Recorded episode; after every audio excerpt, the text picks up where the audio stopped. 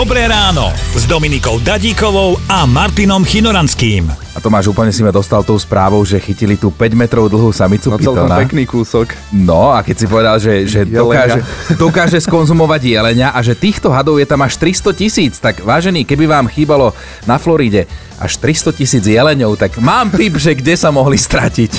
Fero nám napísal, že asi pred mesiacom išiel vyzdvihnúť kamošov na letisko, povedal si, že nebude vymýšľať, že predsa tú hodinku a pol si zaplatí na normálnom parkovisku pri letisku 10 eur.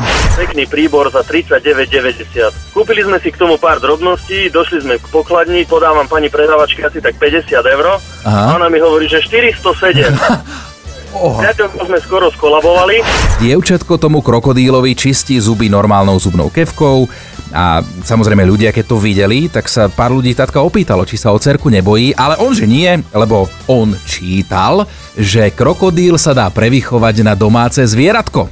A v najhoršom, keby náhodou nie, tak už pôjde do škôlky cére len po sandálky. Počúvajte Dobré ráno s Dominikou a Martinom už zajtra ráno od 5. Radio.